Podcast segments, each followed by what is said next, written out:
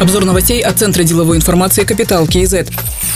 Льготный кредит под 8% годовых могут получить сельхозтоваропроизводители, пострадавшие в результате введения в стране чрезвычайного положения из-за коронавируса. Об этом сообщили в аграрной кредитной корпорации. Деньги можно получить для пополнения оборотных средств. Сумма кредита лимитирована для индивидуальных предпринимателей и крестьянских хозяйств до 50 миллионов тенге, для малого и среднего бизнеса до 3 миллиардов тенге. Заемщику необходимо соответствовать хотя бы одному из критериев, которые доказывают ухудшение финансового состояния из-за режима ЧП. Напомним, режим чрезвычайного положения ввели в Казахстане 16 марта и действовал он по 11 мая 2020 года. В апреле в Казахстане начнется второй этап маркировки табачной продукции. При этом сигареты без новых знаков могут находиться в обороте до октября. После этого продавцов будут штрафовать. Сумма составит до 500 МРП. Это примерно полтора миллиона тенге. Об этом сообщила директор Департамента государственных услуг Комитета госдоходов Бахаткуль Казакпаева. Она напомнила, что маркировка внедряется в два этапа. Первый начался в октябре 2020 года с маркировки сигарет. С апреля этого года вводится маркировка сигар, сигарил, стиков, жидкости для электронных сигарет и так далее. Реализаторам необходимо обновить кассовое программное обеспечение оборудование и приобрести 2D-сканер стоимостью от 20 до 100 тысяч тенге. Можно воспользоваться и бесплатным мобильным приложением.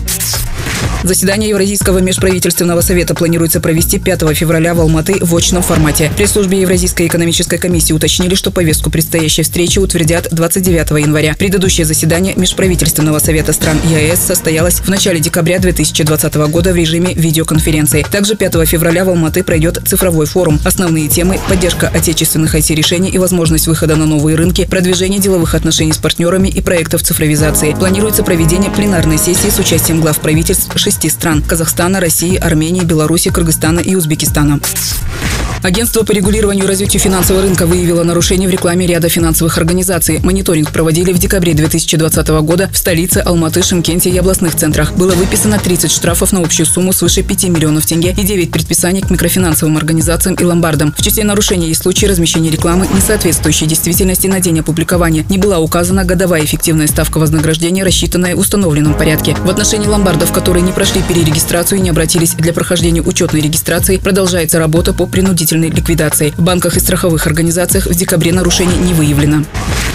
Директором алматинского предприятия «Метрополитен» назначен Сагандык Телебаев. Аким города Бакаджан Сагентаев поставил перед новым руководителем задачи по улучшению качества пассажирского обслуживания, повышению уровня безопасности и увеличению пассажиропотока. Он подчеркнул, что Сагандык Телебаев является опытным управленцем, имеет большой стаж работы в транспортной сфере. Сагандык Телебаев последние несколько лет был руководителем управления городской мобильности Алматы.